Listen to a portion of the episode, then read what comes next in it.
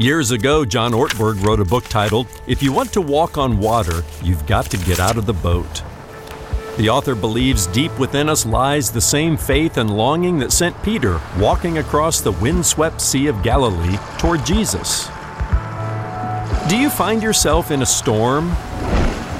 Jesus is waiting to meet you out on the risky waters of faith. Stepping outside your comfort zone is thrilling and terrifying at the same time. But it will change you forever, deepening your character and your trust in God. Will you step into the deep and stormy waters where Jesus promises to meet you? Or stay in the calm and shallow end of faith? I'm Ron Jones. Something Good starts right now.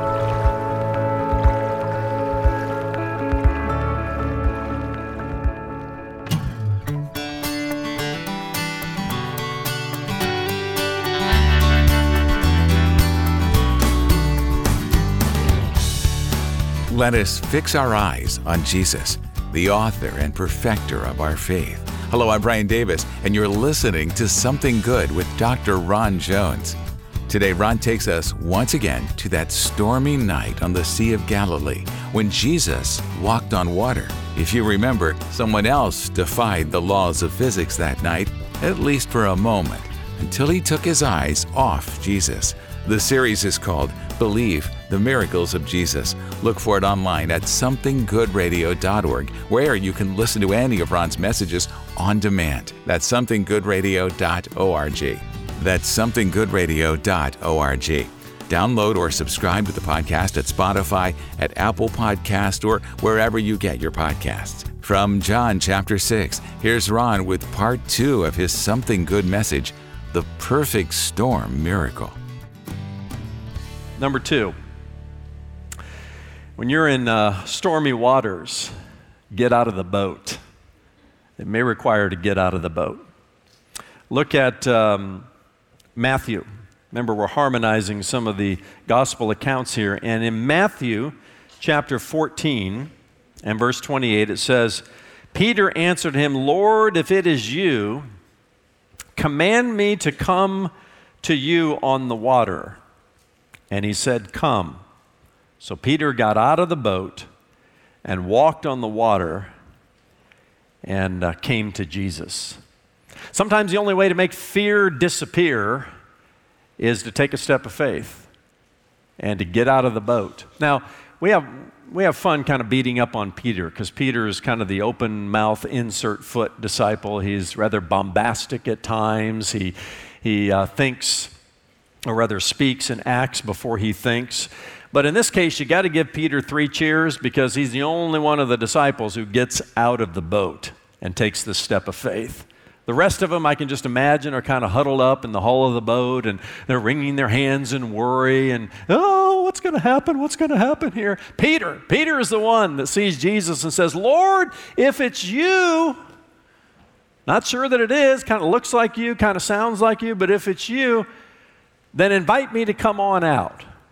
Have you ever been in that place where the Lord is kind of urging you to get out of your comfort zone, out of that familiar place, out of that place of routine, and step out in faith, and you're saying, Lord, if this is really of you, make it absolutely clear, and I'll follow you.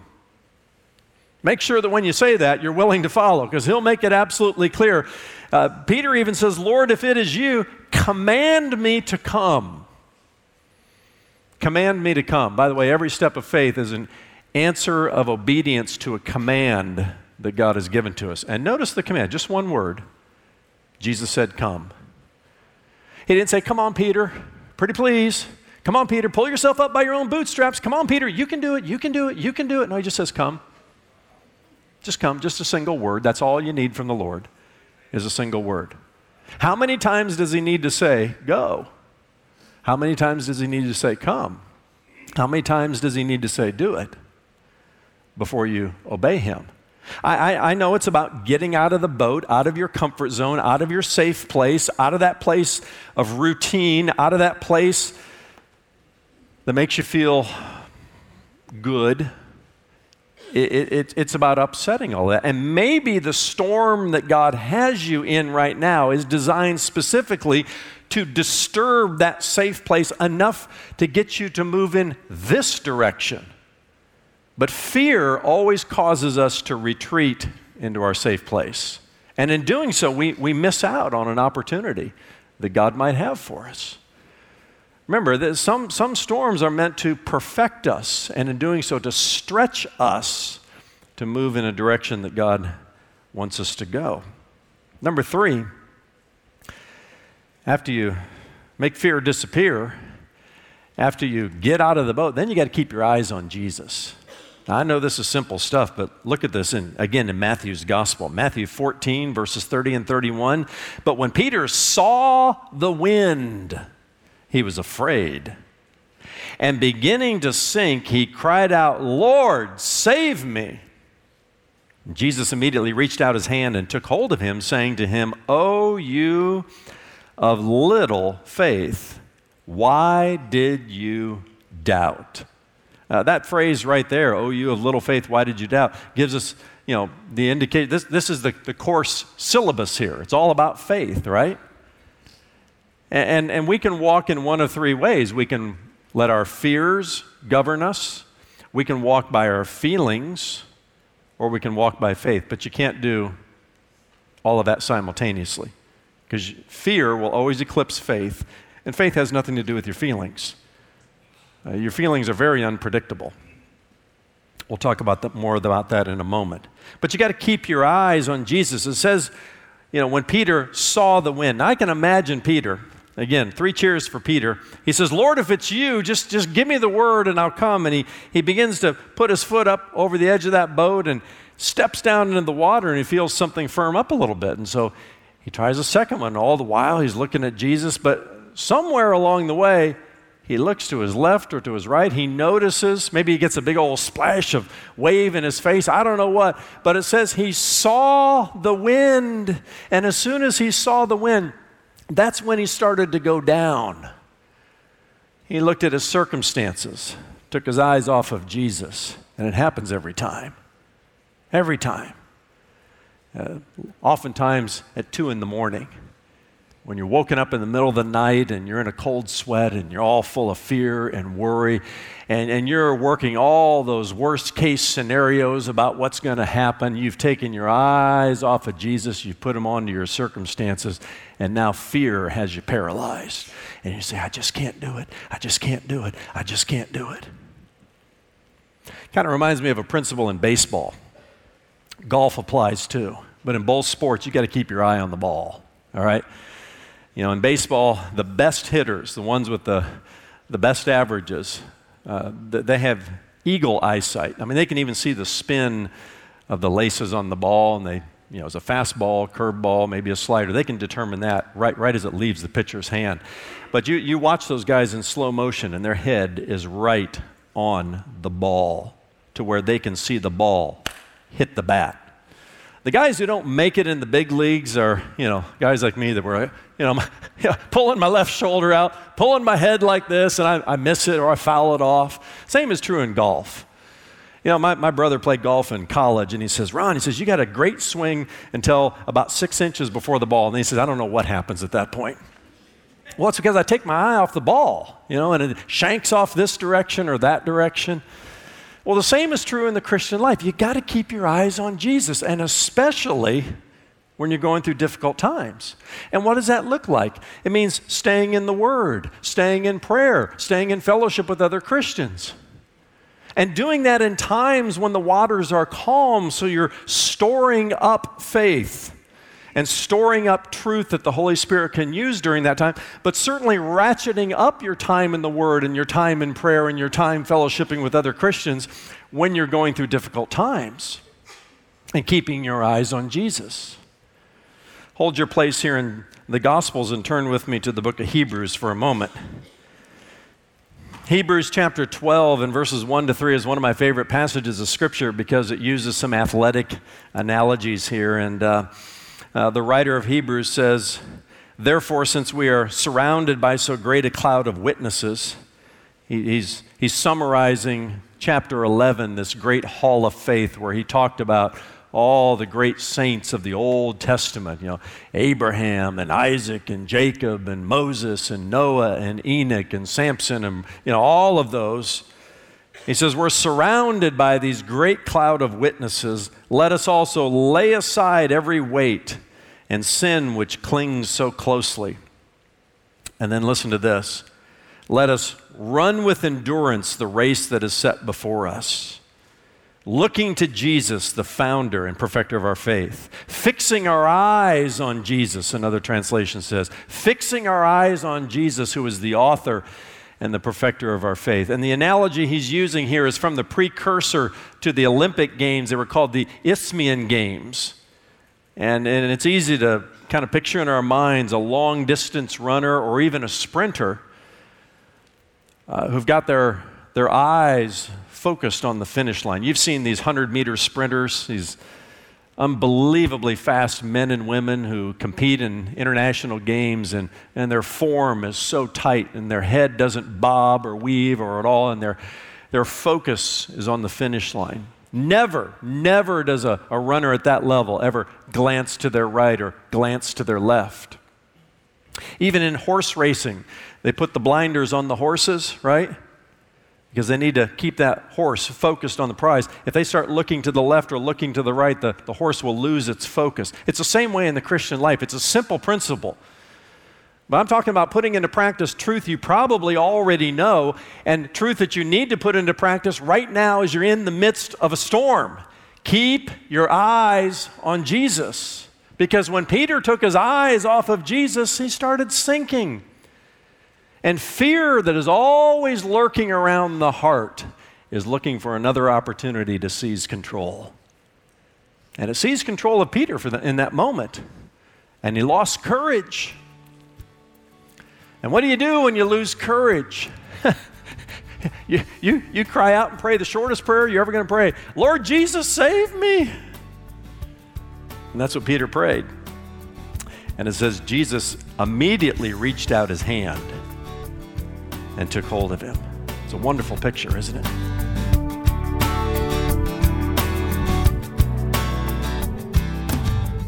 Still ahead, the second half of today's Something Good radio message with Dr. Ron Jones, lead pastor at Atlantic Shores Baptist Church in Virginia Beach, Virginia. If you've never visited our website, somethinggoodradio.org, I encourage you to stop by. There you'll find our streaming platform for the entire media ministry. You'll also find our digital library, where you can search for biblical answers to your most challenging questions. Watch, listen, and download for free. That's somethinggoodradio.org. Now with the rest of today's Something Good Radio message, The Perfect Storm Miracle, here once again is Dr. Ron Jones. And it brings me to number 4. Something to remember when you're in the midst of this stormy time is that Jesus is praying for you. Go back to Mark's gospel as we harmonize these accounts. Remember, Mark is the one who gives us that extra detail that after Jesus had taken his leave of them being the crowd he just fed, the 5,000, or the disciples he just put in the boat, it says he went up on the mountain to pray. I love that Mark gives us that detail. He goes up to the mountain to pray. Now, what was Jesus praying about? Who was he praying for? Well, the truth is we don't know. We don't have that detail in any of the gospel accounts, but we can make an educated guess, can't we? He was probably praying for his disciples, whom he had made to get into the boat, and he knew he was sending them out into the Sea of Galilee and to a storm. And it's a beautiful reminder that no matter what storm you're going through right now, Jesus is praying for you. It's always great to get a text message or an email message or a phone call from somebody who says, hey, I heard you're going through this. We're praying for you. But whether you get that or not, you can always have confidence in knowing that somebody is praying for you, and his name is Jesus. And we refer to this in theology as the intercessory prayer ministry of Jesus. Intercessory prayer, maybe the highest form of prayer, is praying on behalf of somebody else. And the Bible tells us that right now, as Jesus is ascended at the right hand of the Father, that he is always making intercessions for the saints. Hebrews 7 and verse 25. Romans chapter 8 and verse 34 also says this, that the primary ministry of Jesus is prayer. Prayer is the fuel that generates answers from heaven, and Jesus is praying for us. Be encouraged by that. He hasn't forgotten you. He hasn't abandoned you. No, he's praying for you right now and through this difficult time you're going through. He's praying that it would increase your faith and your sense of endurance and the longevity of your walk with him. He's growing deep, deep roots in your faith so that when the next storm comes, you have a record of his faithfulness that you can look back on and say, you know, that wasn't as hard as I thought it was going to be. And it's nothing like the storm I'm facing here. And if he was faithful here, he's going to be faithful here as well. Number 5 and last, when you're in these stormy times, another thing to be reminded of, and I'll say it this way, the great I am is a present help. He's a present help in trouble. Let's go back to John chapter 6 and verse 20. It says, Jesus said to them, "It is I, do not be afraid." Underline or circle or just star that phrase, "It is I." You don't see it in the English, but in the Greek language, the original language it was written, it's ego I me. It's one of the great I am statements. You know, God reveals himself in the scripture through a number of names, none of which are more self-identifying than when he said to Abraham and Moses and others, you know, I am who I am. I am the all-sufficient one. You know, Lord, tell us your name. Okay, I am. And this is the name he uses here. By the way, John is the one that records the 7 great I am statements of Jesus that were self-identifying statements and claims to deity. I am the bread of life. I am the light of the world. I am the way, the truth, and the life, and no man comes to the Father but by me. I am the resurrection and the life. I am the good shepherd. I am the door of the sheep. I am the true vine. John records all of these. And he's careful to record that when Jesus shows up in the middle of the storm with the disciples, he says, I am is here. It's meant to be wonderfully comforting that the all-sufficient one, the creator of heaven and the earth, has arrived. He hasn't forgotten you. He hasn't abandoned you. He will never leave you. He will never forsake you. He is an ever-present help in times of trouble. Cling to that. By faith. I don't care how you feel. Okay, the question is, what does God say in his word? What does he tell us? Cling to those promises. For example, one more place to go, Psalm chapter 46. Psalm chapter 46, verses 1-3. Might be familiar to you. God is our refuge and strength, a very present help in trouble. What kind of trouble? Well, therefore we will not fear, though the earth gives way, though the mountains be moved into the heart of the sea, though its waters roar and foam, though the mountains tremble at its swelling. It's poetic language to say, I don't care what storm you're going through in life. God hasn't abandoned you. He hasn't forgotten you. He never leaves you. He never forsakes you. He is a very present help in trouble. And he is near. So near that he's praying for you. So near that when you say, Jesus, save me, boom, he's right there to grab you by the hand and lift you up. He's that near. You say, well, I just feel like God has abandoned me. It's not about your feelings. It's about faith. Don't let fear paralyze you. Don't let your feelings direct you.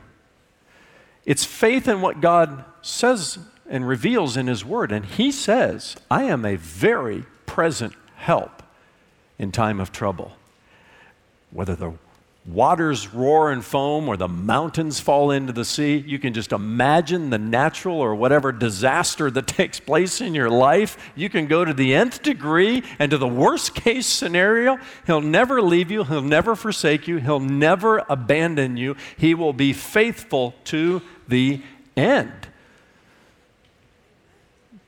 And that's good news today. Some storms are meant to correct us. Some storms are meant to perfect us. And when God takes us through that stormy time, He's doing so to strengthen our faith and to give us a record of His faithfulness. So when the next storm comes, and it will, Jesus said to His disciples, in this world you will have tribulation. There will be storms.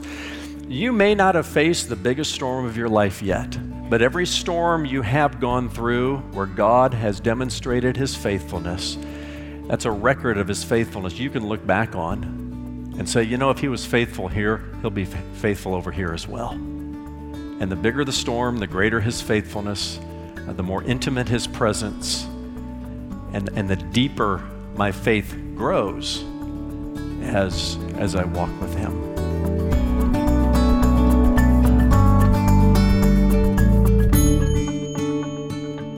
Thanks for being here with us for today's Something Good radio message, The Perfect Storm Miracle. Dr. Ron Jones is here with me. Ron, at the beginning of the series, you said that John recorded these 8 miracles to point to the deity of Jesus Christ. So let me ask you, is it possible that this scene on the Sea of Galilee shows us the first sign that the disciples were finally getting the message? Great question, Brian. The short answer is yes. They weren't quite all the way there yet. That would come sometime later when Peter confessed that Jesus was the Christ, the Son of the living God. But there's no doubt progress was being made. And here's why I say this. On this night, for the first time, one of the disciples demonstrated enough faith to actually do something that up until now only Jesus had done. Jesus and no one else turned water into wine. Jesus and no one else fed 5,000 men and their families. But here, Jesus isn't the only one who walks on water. Jesus said, "Come," and Peter went. Now, this took great faith on the part of Peter, faith that demonstrated Peter's belief in the power, if not yet the identity, of Jesus Christ. So there's no question we can see the disciples' faith growing. You know, Brian, it's one thing to admit Jesus can perform miracles. He had already done them, so it wouldn't take much faith to believe He could do another one. But to believe Jesus can impart His power into the life of another, to believe, like Peter did, that Jesus can give you the power to do something He Himself is doing, well, that took a kind of faith we had not yet seen from the disciples. And that's the question I want to leave with our listeners today. Do you have enough faith in the power of God to believe He can do things through you? Jesus is standing there, standing out on that water, as it were, beckoning you to come, asking you to climb out of your boat and walk over to Him, to defy the laws of physics, to do the impossible. He is saying, come and live a holy, righteous life. Come and love your enemies. Come and let me set you free from addiction, from depression, from all that entangles you and prevents you from doing my will. These things are no more unattainable than walking on water.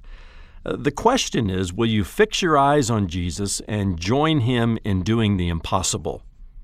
Do you have that kind of faith? That's Dr. Ron Jones with some great final thoughts on today's message, The Perfect Storm Miracle. Well, Ron, as we wrap things up for today, tell us where you're headed tomorrow as you continue your teaching series, Believe: The Miracles of Jesus. Well, Brian, the next miracle in the Gospel of John brings up a fascinating theological question. It involves a man who had been blind from birth. Jesus and the disciples see this man, and the disciples ask Jesus a remarkable question. Who sinned, this man or his parents, that he should be born blind? Now, you see, they were convinced that personal sin was the reason behind this infirmity. They weren't necessarily blaming the blind man, but in their minds, someone in the family must have sinned or else this would never have happened. I'll dive into this theological concept, and I think it will open some eyes to the way God actually operates in this world. That's tomorrow when Ron shares his message, The Blind Man Miracle. Join us then for Something Good. For Ron and the entire team here at Something Good Radio, I'm Brian Davis. Thanks for listening.